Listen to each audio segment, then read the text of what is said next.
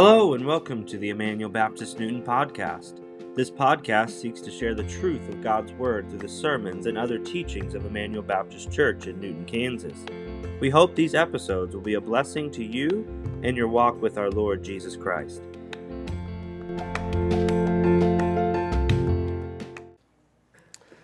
If you would, open up to 1 Corinthians chapter 1. We'll start in verse 18. And while you're opening there, I wanted to share that this past Friday, Danny's sister, her not her oldest sister, but her next oldest sister, Faith, and her family, they did something crazy. They moved to Colorado. Who does that? I, I don't understand it, but, but they moved to Colorado, and, and on the way, they decided to send videos to our family group chat of the mountains that they now live by. They were showing off a little bit. You see, this is our view every day. We get to we get to open our eyes and open the curtains, and that's what we see. And isn't that just great and kind of them? but then I decided that I would be a little ornery, and I would record a video of my own. And, and my video had some spectacular views as well. I, I, I passed a dirt mound that there was some construction going on, and I said, Look at this. I get to drive by this. Aren't you jealous? And I played it up so big that it was, it was better than the Rockies, that I get to see this, this man made pile of dirt. And her sister, reluctantly, she rarely likes to admit that I'm funny, that I'm the funny one in the family. She's wrong. I am the funny one. But she sent a message and she sent a bunch of the laughing, crying faces, you know, the emojis. She sent a bunch of those back. And, and that's because clearly a dirt mound in Kansas is not really comparable to the Rockies. Like, we know that. One is a man made thing that likely is going to be gone in a month, and the other is of the hand of God Himself. Just beautiful and majestic. And so, as silly as that comparison is, the Rockies and a dirt mound in Kansas, I think all too often, humanity for sure, and even at times in the church, sadly, we like to gaze at mounds and react like they are spectacular. And we forget that there are real mountains out there worth gazing at. We have a problem at times seeing the mounds for what they are. It's just a pile of dirt from a construction site. The church in Corinth, as we're going to see, seemed to have the same kind of problem seeing things clearly at times too. It seemed that they had a problem distinguishing between the mountain of godly wisdom and the dirt pile of worldly wisdom. They had a problem seeing the mountain of God's grace in their life clearly behind the dirt pile of their own making and their own goodness. They had a problem seeing the mountain of God's plan clearly behind the mountain of human eloquence. So this morning, my goal is to make sure we don't have the same problems. My goal is to make sure we see clearly those mountains of God's wisdom and power on display the mountain of God's grace in your life, and the mountain of God's plan, which involves you going with the gospel. So, those are what we're going to see this morning, those three mountains. And so, read with me verses 18 to 25, where we'll begin to see clearly the mountain of God's wisdom and God's power. For the word of the cross is foolishness to those who are perishing, but it is the power of God to us who are being saved. For it is written, I will destroy the wisdom of the wise, and I will set aside the intelligence of the intelligent. Where is the one who is wise? Where is the teacher of the law? Where is the debater of this age? Hasn't God made the world's wisdom foolish? For since, in God's wisdom, the world did not know God through wisdom. God was pleased to save those who believe through the foolishness of what is preached. For the Jews ask for signs and the Greeks seek wisdom. But we preach Christ crucified, a stumbling block to the Jews and foolishness to the Gentiles. Yet to those who are called, both Jews and Greeks, Christ is the power of God and the wisdom of God, because God's foolishness is wiser than human wisdom, and God's weakness is stronger than human strength. So, as we begin to look at that mountain of God's wisdom and power, here in verse 18, we see two groups of people set apart. These two groups of people are divided over the word of the cross. In other words, they are divided over the gospel. The first group is identified as those who are perishing. Those in this group, when they look at the word of the cross or the gospel, they see foolishness. When they think of the gospel, they likely scoff you mean to tell me that salvation comes only through Jesus?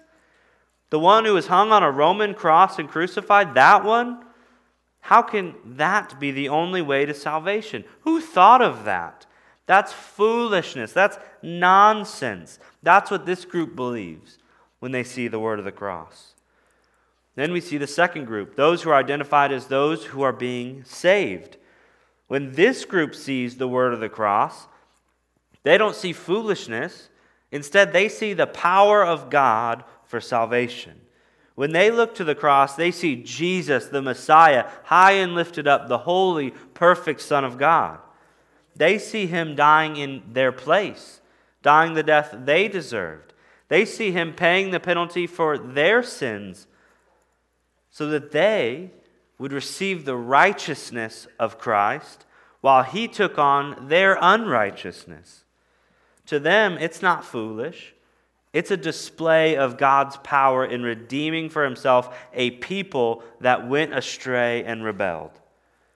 They see it as a wonderful mountain, not a mound of dirt. So we have these two groups of people who see the word of the cross very differently. The church in Corinth, though made up of believers who at one time were looking at fully they had their gaze fully fixed on that mountain. Now they've begun to be a little distracted in their gaze. They began to not look up to the mountain, but down to the mound. They began to side more with that first group, the group that sees the word of the cross as foolish. They didn't identify as much with that second one, the ones who are being saved, who saw the word of the cross as the power of God. They began to view human wisdom and human strength as the mountain.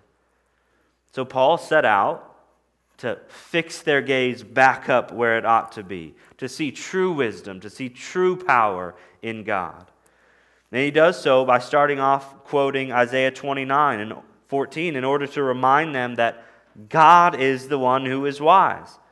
He is the one who destroys the intelligence and the wisdom of the world. And it's important to note here that as we talk about wisdom, Paul is never going to say that wisdom is evil. Paul is never going to say that you should never desire wisdom. Instead, he's trying to get them to see the differences in wisdom that there are. Wisdom's not the problem. He's saying He's not saying forget about it altogether. Rather, he's revealing there are those two kinds of wisdom. One is right and good, the other is wrong and damning. One is godly wisdom, and the other is worldly wisdom. Now, godly wisdom is that which aligns with what has been revealed through Christ and His Word. It declares that the cross of Christ is the only way to salvation. That's godly wisdom. And when we align with that, it leads to humility in those who accept it. Those who accept godly wisdom have an understanding that we can't be good enough, we can't be smart enough, we can't be obedient enough. And in essence, we just aren't enough in and of ourselves. We're not enough. That's godly wisdom. And likely you can already see how that's very different from the wisdom of the world. The wisdom of the world that doesn't align with the cross of Christ, but instead aligns itself with whatever exalts self and human intellect or wisdom. That's what's lifted up by worldly wisdom. It's human intellect, human wisdom. We've got it all figured out. And it leads to pride and arrogance, where people think and even teach each other and encourage each other with things like, you can be good enough, you can do it, you can be smart enough, you can earn your way. You don't need anyone else. You especially don't need some God and his so called Savior. That's worldly wisdom, and it's damning. So, these are the two kinds of wisdom we see Paul put forward here. These are the wisdom that's in Paul's mind.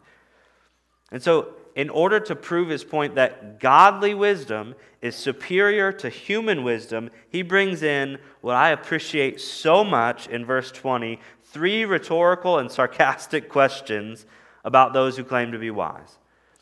Paul's sarcasm is on full display here. He starts out, Where is the one who is wise? Where is he? Where, where is this wise one? Where is the one who thinks they're wiser than God?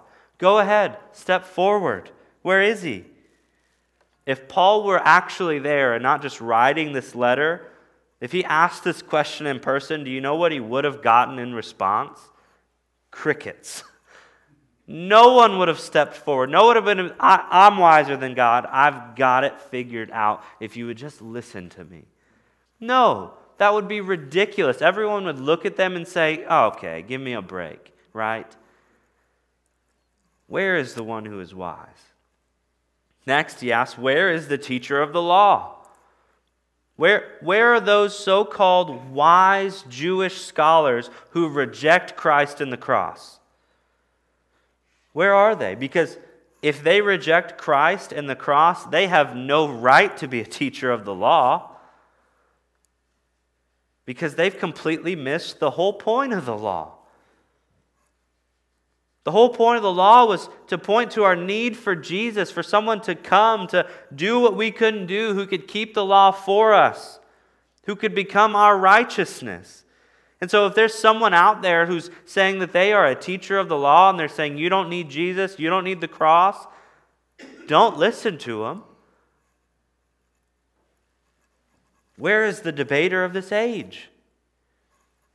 You know, the ones who, who you love to praise for being gifted speakers, who like to argue a lot and who are really good at it. Where, where are they at? Those who know all about philosophy where are they? What words can they weave together to refute the wisdom of God displayed in the cross? There are no words, spoiler alert, there are no words that can do that. Their wisdom is bankrupt, it's worthless. They may as well be a toddler trying to speak authoritatively on rocket science. And if you ever want to have any chance at getting to the moon, again or to Mars again or anywhere else in space, don't ask Lydia for how to do it. Because she will be no help. And the same is true for those who are following worldly wisdom. If you want to get to God and if you want salvation, don't ask those who say you can do it, you can make it yourself. Because you won't. You can't. It's worthless. It's bankrupt. It's utter foolishness. Paul declares, not in his own authority, but the authority that God has bestowed on him, that comes from God Himself, who created all things, he declares that he has made the wisdom of this world to be foolish. It's foolish. And he did so by taking what the world sees as foolish, the cross of Christ, and he sent people out preaching it so that those who would believe would be saved through it. That's what he did. He made the wisdom of the world foolish by taking the foolishness that the world thought in the cross of Christ and making that the only way to be saved. And what's even more astonishing than that, that the word of the cross is that the word of the cross contains exactly what the world is searching for. Everything that the world wants wisdom and power everything that it wants is found in the cross of Christ. Paul tells us specifically that the Jews ask for signs, which is evidence of God's power. They want to see it on display. And the Greeks, they seek wisdom. We want to know the truth. And both of them stumble over the preaching of Christ crucified. Notice now what Paul calls Christ crucified. Paul says that those to those who are called, both Jews and Greeks, Christ is the power of God and the wisdom of God. Again, everything that the world is searching for is going to come up short unless they look to the cross of Christ. They will not find wisdom or power leading to salvation in human wisdom or human strength. It's just not going to happen because even God's foolishness, Paul says, which is not real, God is not foolish, but what they believe to be the foolishness of God is wiser than all human wisdom. All of it. And he says God's weakness, again, there is no weakness in God, but what the world perceives and believes to be the weakness of God is stronger than all human strength. The answer and solution to all their desires, all the world's desires for power and wisdom, can only be found in the cross of Christ. Paul is very clear about that. So, church, we need to be careful here that we don't fall into the same trap as these Corinthian believers who were at one time fixed their gaze on the mountain of God's wisdom and power, but have now drifted to the mound. They were seduced by worldly wisdom and human strength. We need to be careful that we don't do the same. Because there are people out there, there are those out there teaching things that sound really good to our fleshly minds, but are actually foolishness. There are those out there who are so good with their words, so much better than I could ever be. They are so cunning that they can teach things so obviously contrary to the Bible and the gospel that even believers will begin to think, you know what, maybe they're right. Maybe they're onto something. Maybe, maybe I should listen to more of that.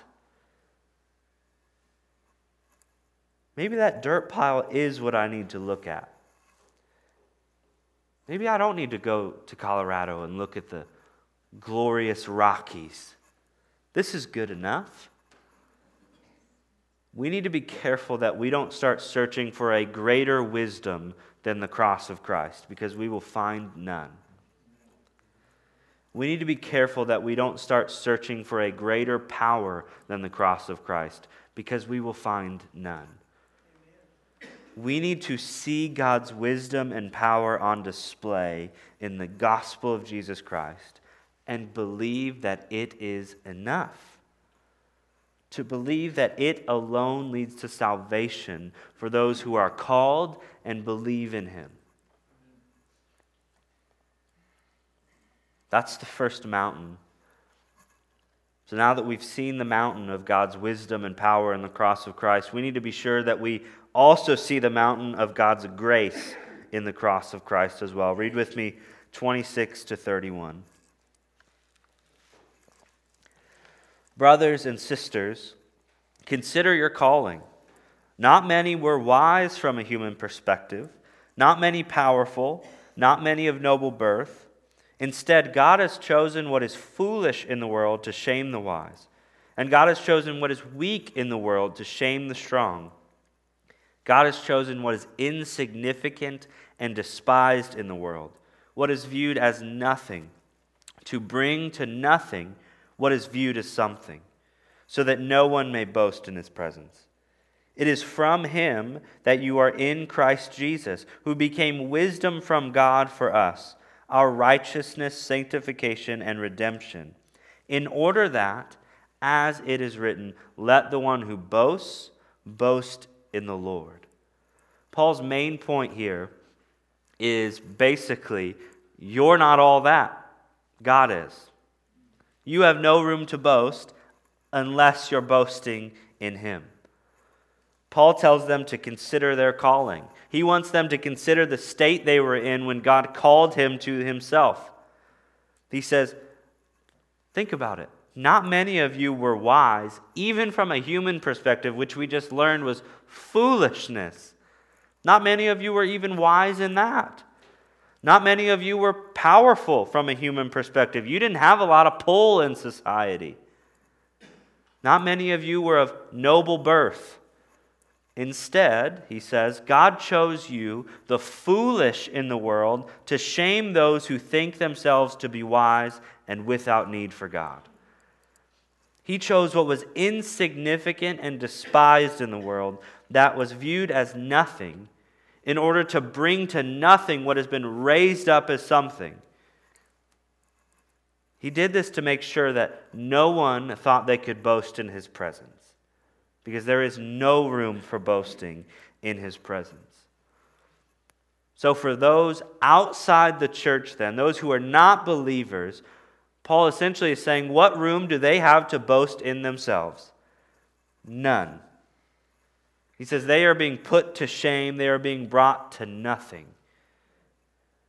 But what about those inside the church? Surely they've got some room to boast, right? No. They have none. We have no room to boast. Paul makes it clear that it is purely by God's grace that this church, these Corinthian believers, are in Christ. It is all of God.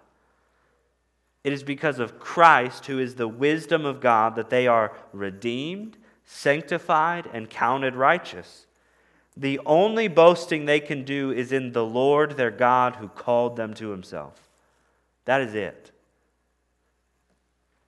So, church, just as we can all too often start to gaze upon and follow the wisdom of the world and seek power and human strength, we can also begin to think pretty highly of ourselves. I mean, you know it to be true. When you ask those outside the church what they think of those inside the church, what's often on their mind? Oh, they're holier than thou. They think they're better than me. And a lot of times it's because of how the church acts, right?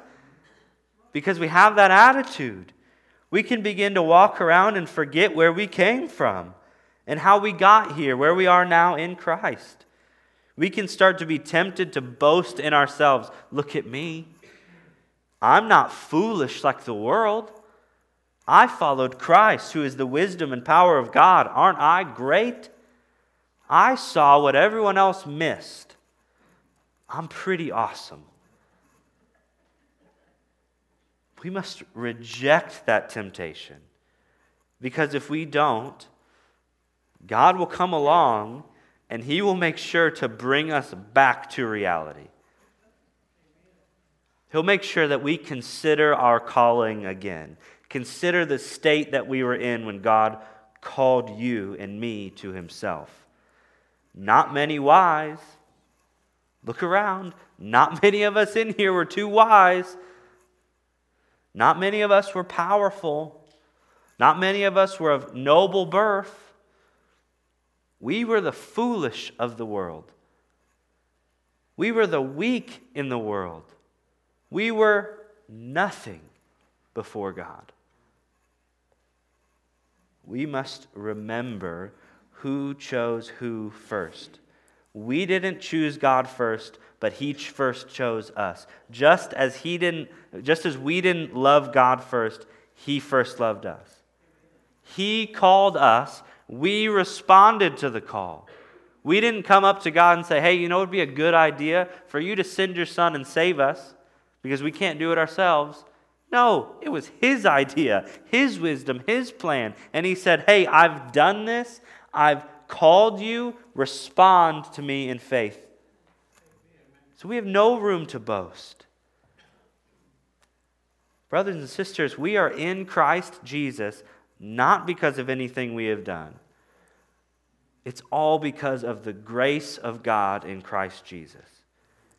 We have no room to boast because there's no room for boasting in God's presence.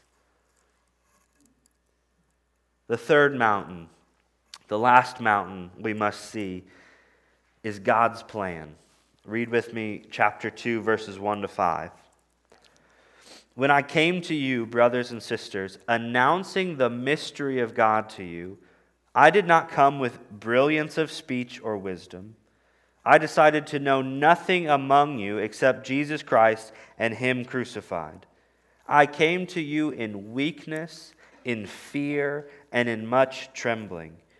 My speech and my preaching were not with persuasive words of wisdom, but with a demonstration of the Spirit's power, so that your faith might not be based on human wisdom, but on God's power. Here's the main truth we see in these verses God's plan for the gospel spreading is not contingent on human eloquence or wisdom. It's not. Instead, it rests solely on the faithful proclamation of Jesus Christ and Him crucified in order to bring people to faith. Look at what Paul does here. Paul reminds them again, just like he did last week in verse 17, that he didn't come to them with brilliant speech or wisdom. Instead, he simply came with the intent to preach Jesus Christ and Him crucified. He sought to be faithful in preaching the gospel and was not worried about anything else. He didn't bring with him any social opinions that might win him favor, any political opinions that might win him favor, or any products to sell them to win him favor. He decided that Christ and Christ crucified was enough. That was enough. And in not just that, he reminds them also of how unexceptional he was.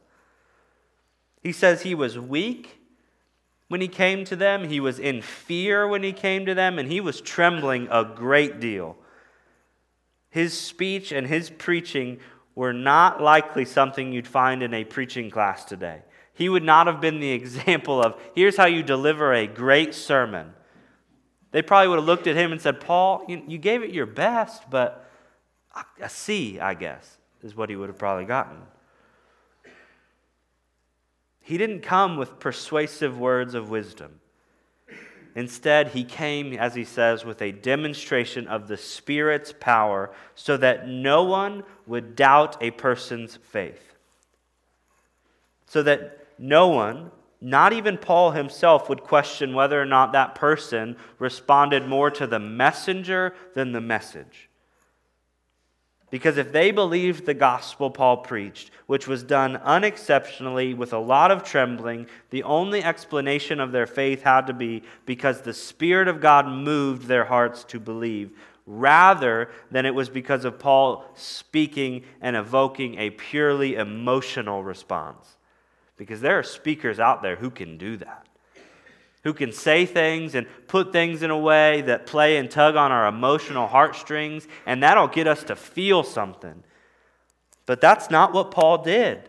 He wanted it not to be because he was some eloquent speaker and preacher. He wanted it to be that they believed because they believed. That they wanted the gospel. That they wanted Christ and Christ crucified and nothing else.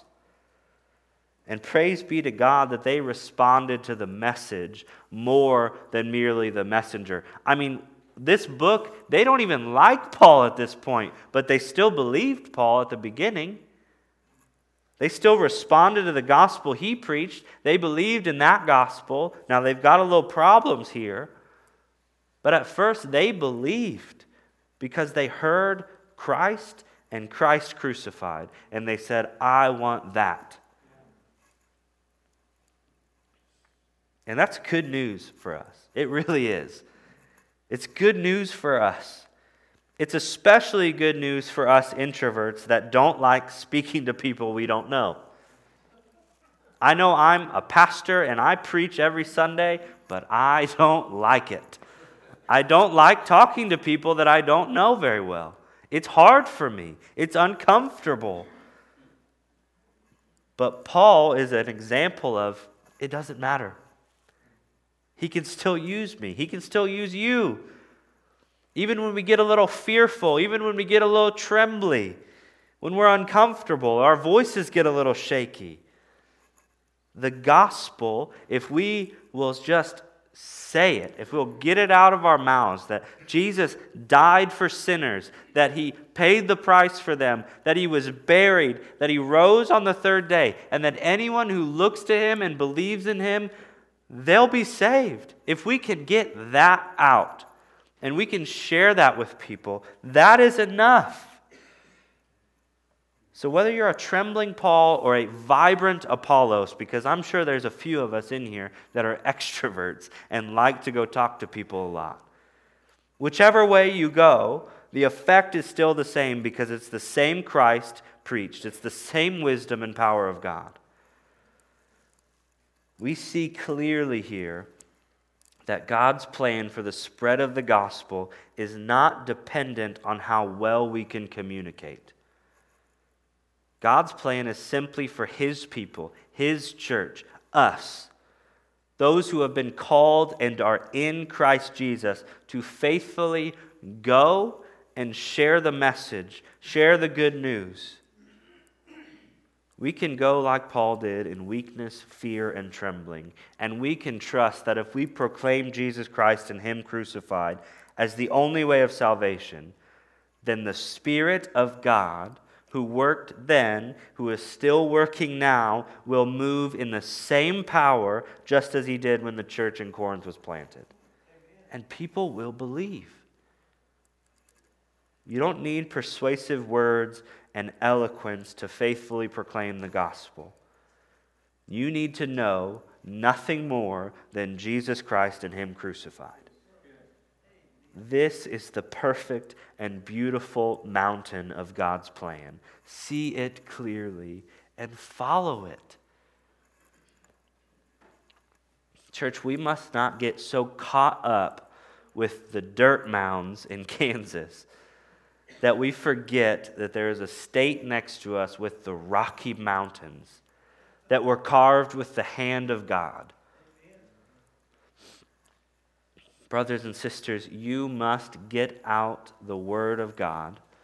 Get it out, open it up, and see clearly these mountains. See clearly the mountain of God's wisdom and power. See clearly the mountain of God's grace in your life, that you are only saved because of Him and Him sending His Son for you and see clearly the mountain of God's plan, which involves you. Praise God. You are a part of it. You're not on the bench, you're in the game. It involves you and me going and lifting other people's eyes off of those mounds and to the mountains. Would you pray with me? Thank you for listening to this recording of Immanuel Baptist Church in Newton, Kansas. We hope that the biblical truths presented in this podcast will help you in your walk with Jesus. If you do not have a church home, we invite you to join us here at 1045 on Sunday mornings. You can find the church address as well as other information about our church at ibcnewton.org. Whether you are able to join us here in person or not, we hope that you will find a Bible believing church near you to join as you continue to follow Jesus.